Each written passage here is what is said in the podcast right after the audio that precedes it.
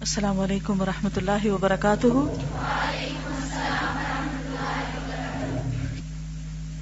نحمد ونسلی علی رسول کریم اما بعد، فاعوذ باللہ من الشیطان الرجیم۔ بسم اللہ الرحمن الرحیم۔ رب اشرح لی صدری ویسر لی امری۔ واحلل عقدۃ من لسانی یفقهوا قولی۔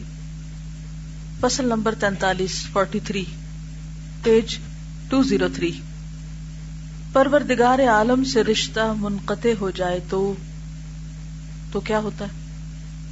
اگر رب العالمین سے ہی تعلق نہ ہو، جس نے ہمیں پیدا کیا، جو ہمیں رزق دیتا ہے، جس کی طرف ہمیں لوٹ کر جانا ہے، اگر ہم اسی کو بھولے ہوئے، اسی سے دور ہیں، اس کی طرف کوئی رغبت نہیں، اس سے محبت نہیں تو پھر زندگی میں کیا خیر اور بھلائی ہو سکتی؟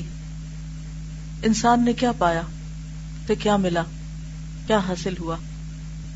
اگر پوری دنیا بھی ہماری ہو جائے اور دنیا کا مالک ہمارا نہیں، پوری دنیا کی محبت دل میں سمائی ہوئی ہے اور ان سب چیزوں کے خالق اور مالک کی محبت دل میں نہیں، تو کیا یہ نفے کا سودا ہے؟ ہرگز بھی نہیں۔ تو ایسا کب ہوتا ہے کہ رب العالمین سے رشتہ کٹ جائے جب انسان گناہ کرتا ہے، اس کو مستقل طور پہ ناراض کرتا ہے، اس کی نافرمانی کرتا ہے۔ معاشی کی ایک بڑی سزا یہ بھی ہے کہ بندے اور پروردگار عالم کا رشتہ گناہوں کی وجہ سے ٹوٹ جاتا ہے۔ اور جب یہ رشتہ ٹوٹ جاتا ہے، تو خیر و فلاح کے تمام اسباب اور ذرائع اس سے منقطع ہو جاتے۔ کیونکہ ساری خیر و فلاح کس کے ہاتھ میں تمام اسباب کا مالک کون ہے؟ اللہ۔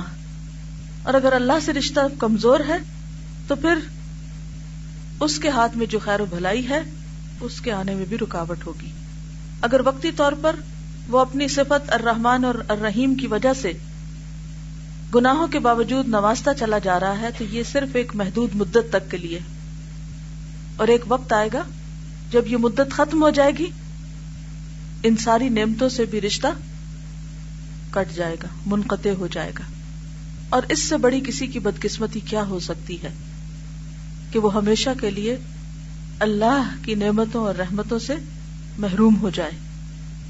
اور جب یہ رشتہ ٹوٹ جاتا ہے تو خیر و فلاح کے تمام اسباب و ذرائع اس سے منقطع ہو جاتے ہیں۔ اور اس کے لیے فساد اور شر کے اسباب پیدا ہو جاتے ہیں۔ یعنی دنیا میں بھی انسان مسلح نہیں، مفسد بن کے جینے لگتا ہے۔ وہ اپنے عمل سے دوسروں کو بھی غلط کام کی ترغیب دیتا ہے۔ یہ بالکل واضح ہے کہ جس کے لیے خیر و فلاح کے دروازے بند ہو جائیں، تصور میں لائیے کہ آپ کہیں جا رہے ہیں اور آپ کو یہ پتا ہے کہ یہ جو عمارت ہے یا جو بلڈنگ ہے، اس کے اندر بے شمار خزانے اور اس کا دروازہ کھلا ہوا ہے۔ لیکن آپ اس سے غفلت برتتے اور اس کے پاس سے گزر جاتے۔ یا پھر یہ کہ اس تک پہنچنے سے پہلے وہ دروازہ آپ پہ بند ہو جاتا ہے۔ کبھی آپ کے ساتھ ایسا ہوا کہ آپ کی فلائٹ مس ہو گئی ہو؟ آپ جہاز سے لیٹ ہو گئے ہو یا چیک ان کاؤنٹر بند ہو گیا ہو؟ اور جہاں آپ کو جانا ہو، وہ جگہ آپ کی بہت ہی پسندیدہ اور بہت شوق ہو آپ کو وہاں جانے کا۔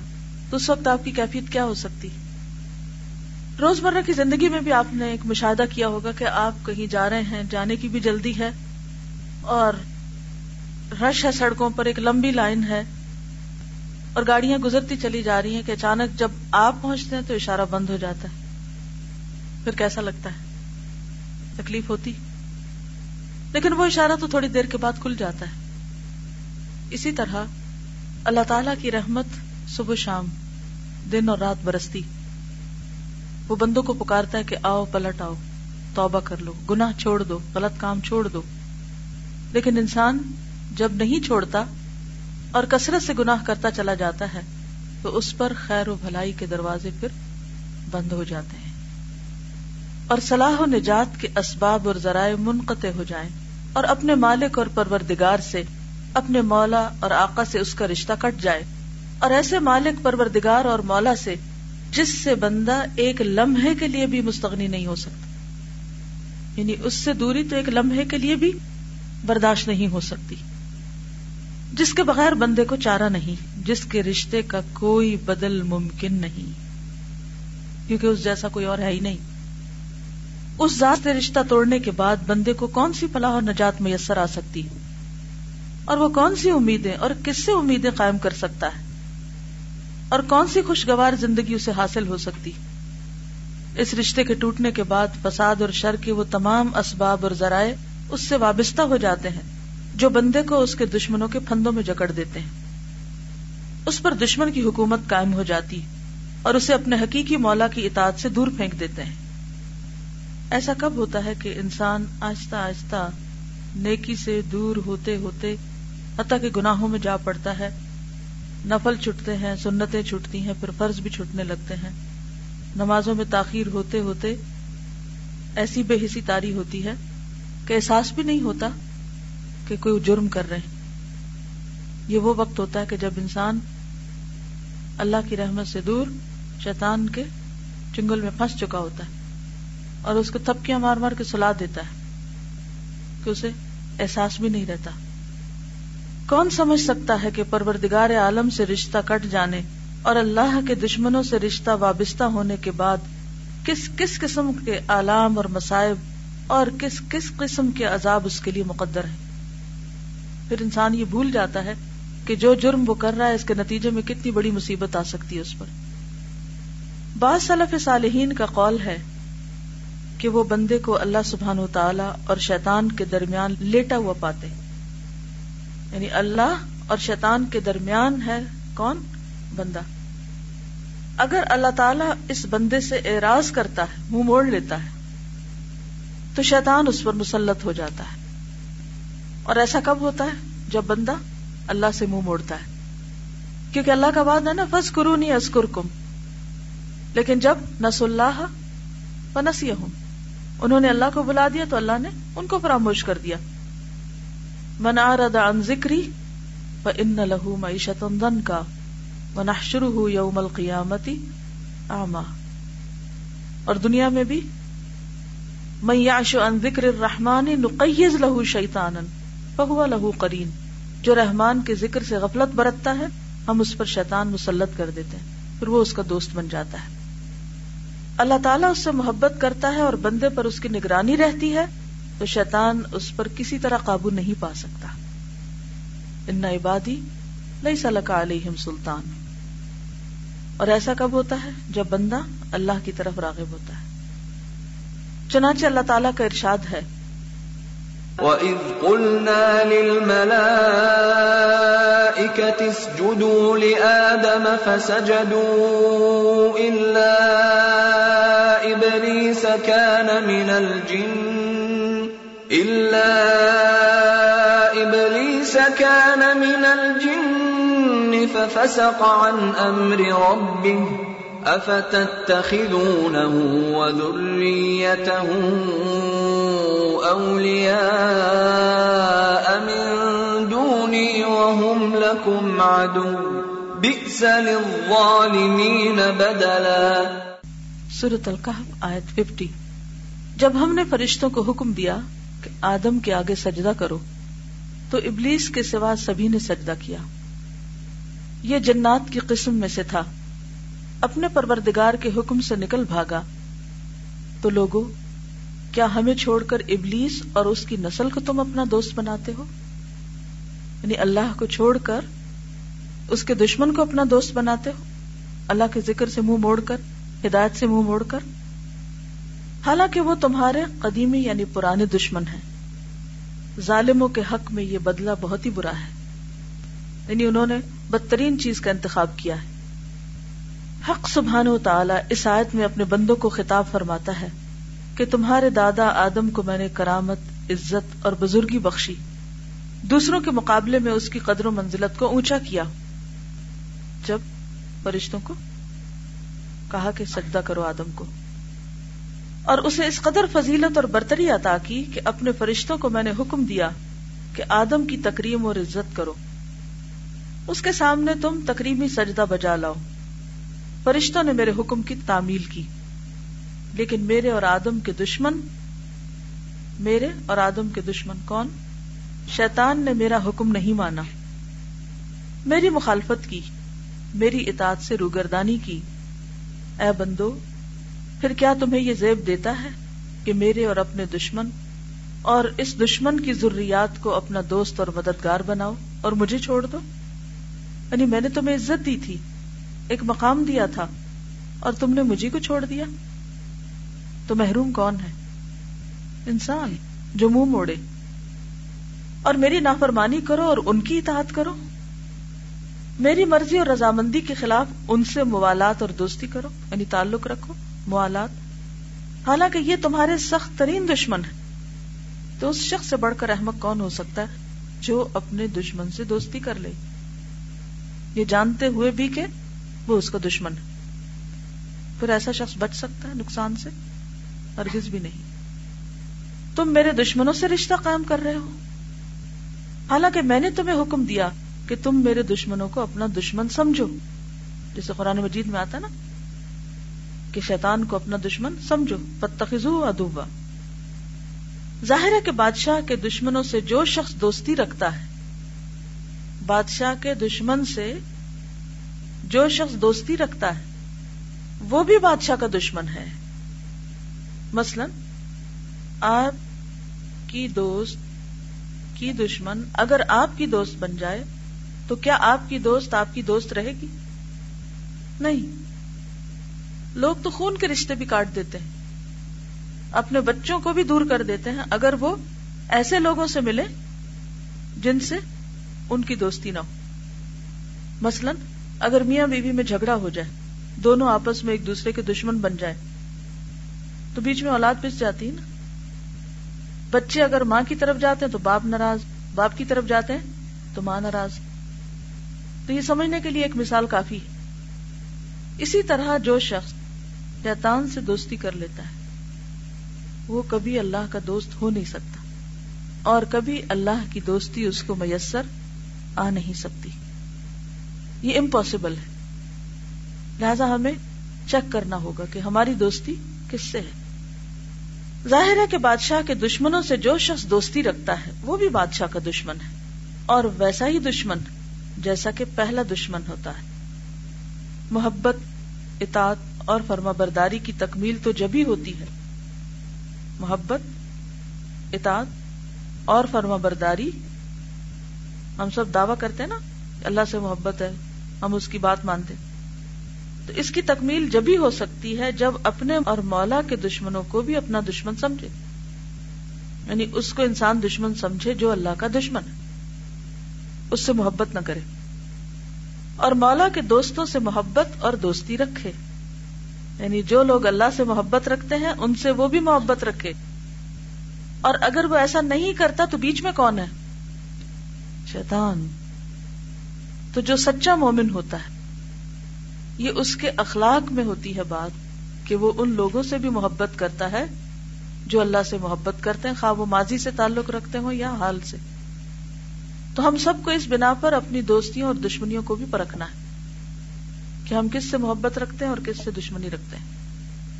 اگر اللہ کے دشمنوں سے ہماری محبت ہے یا ہم ان سے بڑے مروب ہیں، تو پھر ہمیں اپنے دلوں کا جائزہ لینا ہوگا۔ انسانی ہمدردی اور خیر خائی الگ ہے، اپنی جگہ ہے۔ لیکن مروبیت الگ ہے۔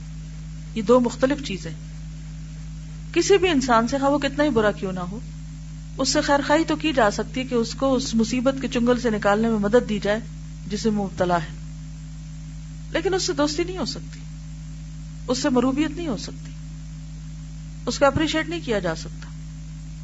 لیکن ہم عام طور پر ان دو چیزوں کا فرق نہیں سمجھتے۔ جب ہم دشمنی رکھتے ہیں تو خیر خائی بھی چھوڑ دیتے ہیں۔ نبی صلی اللہ علیہ وسلم کی سنت کیا ہے؟ کہ دین کے دشمنوں کے ساتھ خیر خواہی رکھی۔ ان سے متاثر اور مروب نہیں ہوئے، لیکن ان کی بھی خیر خائی کی۔ ان کی ہدایت کے لیے بھی تڑپتے رہے۔ آج ہم چونکہ انتہا پسند ہو گئے، یا تو ایک ایکسٹریم کیا ہے؟ ایک گروہ کیا ہے؟ کہ جو اللہ کے دشمنوں سے بھی دوستی رکھتا ہے۔ اور دوسرا کیا ہے؟ کہ جو ان سے دشمنی رکھتا ہے لیکن ان کی خیر خائی نہیں رکھتا۔ تو جب تک کسی کی خیر خواہی دل میں نہ ہو، اس کی ہدایت کے لیے نہ دعا کی جا سکتی اور نہ ہی کوشش۔ یہی وجہ ہے کہ آج مسلمان بہت سی قوموں کے دشمن تو بنے ہوئے ہیں، ان کی خیر خواہ نہیں ہے اور انہیں اپنی دنیا کی خاطر ان کو وہ پیغام نہیں پہنچا رہے جو اللہ نے ان کے ذمہ ڈالا ہے۔ کیونکہ دین کا پیغام پہنچایا جا ہی نہیں سکتا، کسی کی اصلاح کی جا ہی نہیں سکتی جب تک اس کے لیے دل میں درد اور تڑپ نہ ہو۔ کیونکہ ہر تر جگر رکھنے والے کے لیے ہمارا رویہ کیا ہونا چاہیے؟ خیر خواہی کا۔ خواہ وہ کوئی جانور ہو، خواہ وہ کوئی۔ اسی لیے جانوروں کو بھی چاہے وہ موزی کیوں نہ ہو، انہیں جلانے سے منع کیا گیا۔ انہیں ازیتیں دینے سے منع کیا گیا۔ چاہے کسی جانور کو ذبح کرنا ہو یا کسی کو مارنا ہو ازیت دینے کا حق نہیں ہے۔ اسی طرح انسان اور دیگر مخلوق۔ یہ بھی اس وقت ہے کہ بادشاہ کا دشمن تمہارا دشمن نہ ہو، لیکن وہ حقیقی معنوں میں تمہارا بھی سخت ترین دشمن ہے۔ تمہارے اور اس کے درمیان بکری اور بیڑیے کی عداوت اور دشمنی سے زیادہ عداوت ہے، تو پھر تم اسی سے دوستی کا رشتہ کیسے قائم کر سکتے ہو؟ عقل مند آدمی کے لیے کس طرح یہ سزاوار ہے یعنی جائز ہے؟ کہ وہ اپنے اور اپنے مولا کے دشمنوں سے دوستی کا رشتہ جوڑے۔ خصوصاً جبکہ وہ ایسا مولا اور ایسا مددگار ہے کہ حقیقی معنی میں اس کے سوا کوئی مولا اور مددگار ہے ہی نہیں۔ خدا قدوس نے اس دشمن سے موالات اور دوستی رکھنے کو نہایت ہی برا بتلایا ہے اور صاف صاف فرما دیا ہے۔ وَهُمْ لَكُمْ عَدُوٌّ۔ یہ تمہارے سخت ترین دشمن ہے اور پھر اس موالات یعنی تعلق کو ویسا ہی برا قرار دیا ہے جیسا کہ اس دشمن کو برا قرار دیا ہے۔ اللہ تعالیٰ فرماتا ہے فَفَسَقَ عَنْ أَمْرِ رَبِّهِ۔ ابلیس نے اپنے پروردگار کے حکم کی نافرمانی کی۔ ان دو بیانات سے یہ بات واضح ہو گئی کہ شیطان پروردگار عالم کا دشمن ہے اور ہمارا بھی دشمن۔ ان میں سے ہر دشمنی کا تقاضا یہ ہے کہ اس سے سخت ترین عداوت اور دشمنی رکھی جائے۔ بس بتلائیے کہ شیطان سے یہ موالات اور دوستی کیسی؟ اور یہ کہاں کی عقل مندی ہے کہ خیر و فلاح کو شر اور برائی کے عوض فروخت کر دیا جائے؟ یقین کیجیے کہ یہ ظلم بہت بڑا ظلم ہے اور ظلم کرنے والوں کا بدلہ بہت ہی سخت اور برا ہے۔ اللہ تعالیٰ کے اس ارشاد میں ایک لطیف قسم کا یہ اتابی خطاب بھی ہے کہ شیطان میرا دشمن ہے، اس لیے کہ تمہارے دادا آدم علیہ السلام کو اس نے سجدہ نہیں کیا، میرے حکم کو اس نے ٹھکرا دیا۔ میرے دوست فرشتوں نے میرے حکم کو مانتے ہوئے آدم کو سجدہ کیا۔ تو شیطان سے میری دشمنی صرف تمہاری ہی وجہ سے ہے۔ اور اب اس عداوت اور دشمنی کا یہ نتیجہ کہ تم اس سے مصالحت اور دوستی کا رشتہ جوڑ رہے ہو۔ اچھا آپ دیکھیں کہ ہم میں سے کوئی یہ تو نہیں کہتا کہ ہم شیطان کی عبادت کرتے ہیں، اطاعت کرتے ہیں یا دوستی رکھتے ہیں۔ لیکن کیسے پتا چلے گا کہ ہم اس سے دوستی رکھتے ہیں یا نہیں رکھتے یا اس سے ہمارا کوئی تعلق ہے یا نہیں؟ کوئی کرائٹیریا ہے؟ کوئی میزان ہے؟ جی ہاں جب اللہ کی نافرمانی کرتے ہیں، تو اس کا مطلب یہ ہے کہ ہم شیطان کی فرما برداری کر رہے ہیں۔ کہ دو میں سے ایک کی فرما برداری ہو سکتی، دونوں کی کٹھی نہیں۔ جی اور؟ ہمارے عمل سے؟ ہاں اپنے آپ کو چیک کریں کہ جیسے نماز کا وقت آتا ہے، تو پھر ہماری حالت کیا ہوتی ہے؟ اسی طرح کوئی بھی نیکی کے کام کا وقت آتا ہے۔ کسی بھی نیکی کے کام کا جب وقت آتا ہے، تو ہماری کیفیت کیا ہوتی ہے؟ خواہ نماز پڑھنا ہو یا صدقہ خیرات کرنا ہو کیونکہ منافقین کی صفت کیا بتائی گئی؟ کہ نماز پڑھتے وقت سستی کرتے ہیں۔ بار بار انہیں ٹھانا پڑتا ہے، جگانا پڑتا ہے، کہنا پڑتا ہے، تاخیر کر کے آتے کوئی آپ میں سے تو کوئی ایسا نہیں کرتا۔ فجر کی نماز کے لیے وقت اٹھ جاتے ہیں۔ ایک سے دوسری دفعہ تو نہیں کسی کو جگانا پڑتا۔ خود الارم لگاتے یہ کرائٹیریا ہے، یہ یاد رکھیے۔ اور جب اللہ کے راستے میں خرچ کرتے ہیں تو منافقین کیا کرتے ہیں؟ فکون اللہ وحم کارہون بڑی کراہت سے، مجبوری سے اور بہت بیزاری کے ساتھ خرچ کرتے ہیں کہ ہمیں کیوں خرچ کرنا پڑ رہا ہے؟ ہمیں کیوں دینا پڑ رہا ہے؟ ان کا دل گھٹتا ہے نیکی کے کاموں میں خرچ کرتے ہوئے۔ اور جی ہاں یہ بھی دیکھیے کہ ہمارا دلی تعلق کن لوگوں کے ساتھ؟ ہماری محبتیں کن لوگوں کے ساتھ؟ اللہ کے فرما برداروں کے ساتھ یا اللہ کے نافرمانوں کے ساتھ؟ یہ بھی ایک معیار ہے۔ اور کیا معیار ہے؟ گڈ۔ یعنی بعض اوقات تو ہم اس کے ہاتھوں میں اس طرح کھیل رہے ہوتے ہیں کہ ہمیں یاد ہی نہیں رہتا کہ یہ شیطان ہمارے اندر داخل ہو چکا ہے۔ مثلا، دو لوگ آپس میں بات چیت کر رہے تھے اچھے بھلے کہ بات کرتے کرتے ان کے درمیان جھگڑا شروع ہو گیا، غصہ آ گیا اور وہ کھولنے لگے تو اب کیا ہوا؟ شیطان داخل ہو گیا اور انہیں پتہ ہی نہیں چلا۔ تو اس دشمن نے دم نہ لیا جب تک ان دو کے درمیان دشمنی پیدا نہ کر دی۔ ان دو کے درمیان دل آزاری نہ پیدا کر دی، ان کے دل نہ پھاڑ دیے، ان کے درمیان آپس میں مخالفت نہ کریٹ کر دی۔ کیونکہ اہل ایمان تو ایسے نہیں ہوتے۔ اور پھر آپ دیکھیے کہ ایسے لوگوں کو اگر کبھی یہ یاد بھی دلایا جائے نا کہ یہ شیطانی عمل ہے، تو بڑے دھڑلے سے کہتے ہیں، تم لوگ ہر وقت بس شیطان کو بلیم کرتے رہتے اپنے آپ کو نہیں دیکھتے۔ ٹھیک ہے، انسان تو ہے ہی کمزور، انسان غلطی کی طرف مائل ہوتا ہے، لیکن کچھ عمل سریحن شیطان کی مداخلت ہے اور شیطان کے تسلط سے ہوتے ہیں۔ نفس کا فتنہ اور فطور کیا ہے؟ کہ وہ کمزور ہے اور وہ شیطان کے ہتھے چڑھ گیا اور شیطان نے اس کو اپنے قابو میں کر لیا اب وہ اسی کی مرضی کے مطابق سوچتا ہے، اسی کی مرضی کے مطابق چلتا ہے۔ اور پھر شیطان نے اس کو یہ بھی سجا دیا کہ میرا نام نہ لینا کہ میں یہ کر رہا ہوں۔ اور اگر کوئی لے تو اس کو بھی نگیٹ کر دینا۔ تاکہ پھر تسلی رہ کہ نہیں، شیطان وطان تو کوئی نہیں، یہاں ہم خود ہی کر رہے ہیں۔ تو پھر کیا آپ اللہ کے حکم کی فرما برداری سے یہ سب کچھ کر رہے ہیں؟ یعنی یہ بھی بڑی خوش فہمی رہتی ہے نا لوگوں کو۔ کہ فوراً شیطان کی کوئی بات کرے تو اسے نگیٹ کر دیں گے۔ تو جب ہم مانے ہی نا کہ دشمن ہمارے پیچھے ہے یا ہم دشمن کے قابو میں آئے ہوئے تو کون چھڑائے گا ہمیں اس سے؟ ہم نکلیں گے کیسے اس سے؟ ایک موقع پر حضرت ابو بکر کو جب ایک شخص برا بلا کہہ رہا تھا اور آپ صلی اللہ علیہ وسلم مسکرا رہے تھے، لیکن جب ابو بکر نے جواب دیا تو آپ نے کیا کیا؟ اور کیا کہا تھا ساتھ؟ چلے گئے تو کیا کہا تھا؟ ہاں یعنی پہلے فرشتہ تمہاری طرف سے جواب دے رہا تھا اور اب شیطان آ گیا اور جہاں شیطان آ جائے وہاں میں نہیں رہتا۔ کتنی بار ایسا ہوتا ہے کہ ہماری مجلسوں میں، ہماری گفتگو میں، ہمارے تعلقات میں شیطان خوب خوب رول پلے کر رہا ہوتا ہے، لیکن ہم مانتے بھی نہیں کہ شیطان آیا ہوا ہے اور ہمیں اللہ کی پناہ میں جانے کی ضرورت ہے۔ کیونکہ وہ اسی وقت بھاگتا ہے کہ جب انسان اللہ کا ذکر کرتا ہے اور اللہ کی طرف رجوع کرتا ہے، اللہ سے مدد مانگتا ہے۔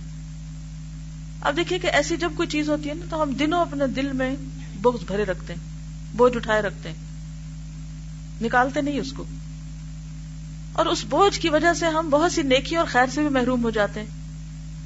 ایسے موقع پہ کیا کرنا چاہیے کہ جب تک وہ بوجھ ہو، ہر روز دو نفل پڑے اور کہ اللہ اس بوجھ کو نکال، اس کیفیت کو میرے اندر سے دور کر۔ اور آپ دیکھیں یہ اتنا کارگر نسخہ ہے، کیونکہ میں نے ذاتی طور پہ تجربہ کیا ہوا۔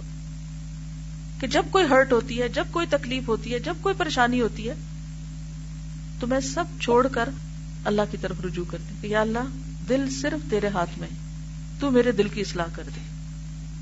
میں اس حال میں مرنا چاہتی ہوں کہ میں نفس سے مطمئن نہ ہوں۔ میرے دل میں کسی کے خلاف کچھ نہ ہو۔ کہ مجھ سے کوئی خیر اور خیر میں تعاون اور بھلائی کا موقع نہ ہاتھ سے جانے پائے۔ کیونکہ انسان کسی ایسے شخص کے ساتھ تعاون کر ہی نہیں سکتا، بھلائی کر ہی نہیں سکتا جس کے خلاف اس کے دل میں نفرت ہو۔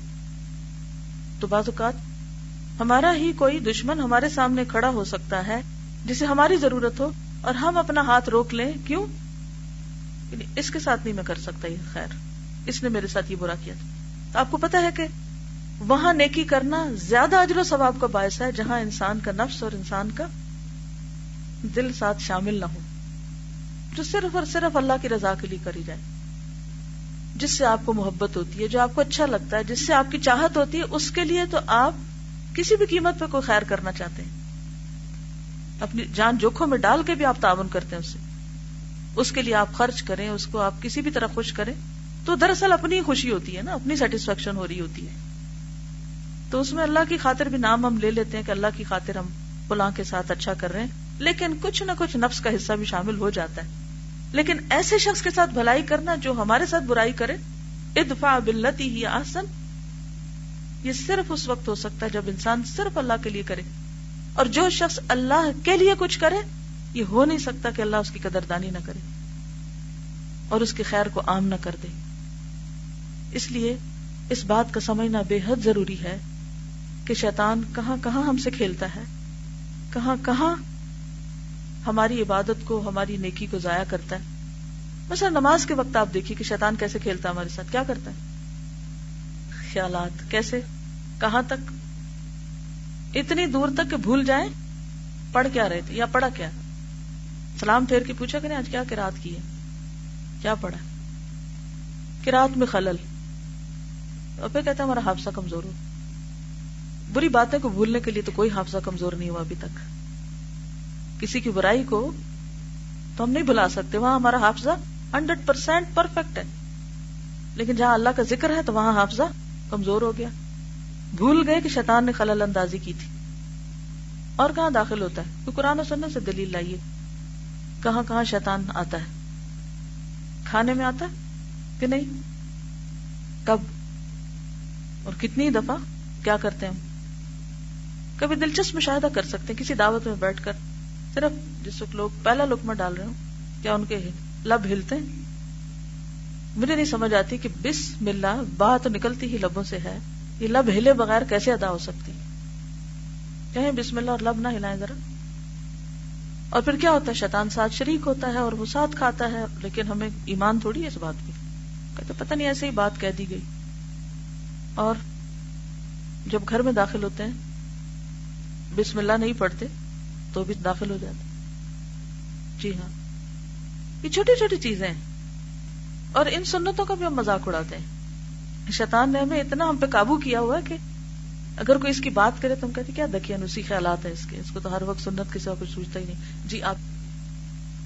جی بالکل۔ اولاد میں شریک ہوتا ہے، مال میں شریک ہوتا ہے۔ وہ اخوان ہوں یا مدون ہوں فلغی تم ملا یقصرون کہ ان کے دوست جو ہیں، ان کے بھائی جو ہیں، وہ ان کو کھینچتے ہیں گمراہی کی طرف اور پھر کوئی کمی نہیں کرتے۔ کیونکہ انسان عام طور پر جب مثبت سوچنے بھی لگتا ہے تو عموماً اس کو منفی کون کرتا ہے، اس کی سوچوں کو۔ نیکی سے کون روکتا ہے؟ فرینڈس کون سے فرینڈس جن پہ خود شیطان مسلط ہوتا ہے۔ وہ شیطانی اثر سے سوچ رہے ہوتے ہیں اور ہم سمجھتے ہیں یہ ہمارے لیے سب سے بڑے خیر خان اس وقت اگر کسی شخص کو برہان یا فرقان مل جائے تو اللہ کی بہت بڑی نعمت اور یہ صرف اس کو مل سکتی ہے جو اللہ کے لیے خالص ہو جائے۔ پھر اللہ تعالیٰ اس کو پھسلنے نہیں دیتا۔ پھر اس انسان کو شیطان یا شیطان کے چیلوں کے ہاتھ نہیں جانے دیتا، اس پروٹیکٹ کرتا ہے۔ جی آپ فرمائی گڈ اسراف کرنے والے، فضول خرچی کرنے والے۔ جب کبھی بازار جائیں، جب کبھی شاپنگ کریں، ضرور سوچیں کہ جو کچھ میں خرید رہی ہوں، کیا اس کی ضرورت ہے مجھ کو کیونکہ کچھ لوگوں کے لیے شاپنگ ایک ڈیزیز کی طرح ہے۔ بغیر ضرورت خریدتے۔ اور ضرورت سے زائد قیمتی چیز خریدتے۔ ہیں لیکن معمولی میں گزارا ہو سکتا ہے تو صرف دکھاوے کے لیے ایکسٹرا ایکسٹرا ویگنٹ جی۔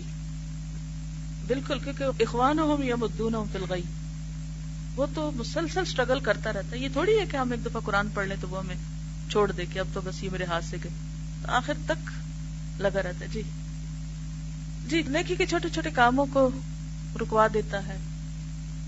دیکھیے، شیطان سے بچنے کے لیے کوئی پناہ چاہیے اور وہ کیا ہے؟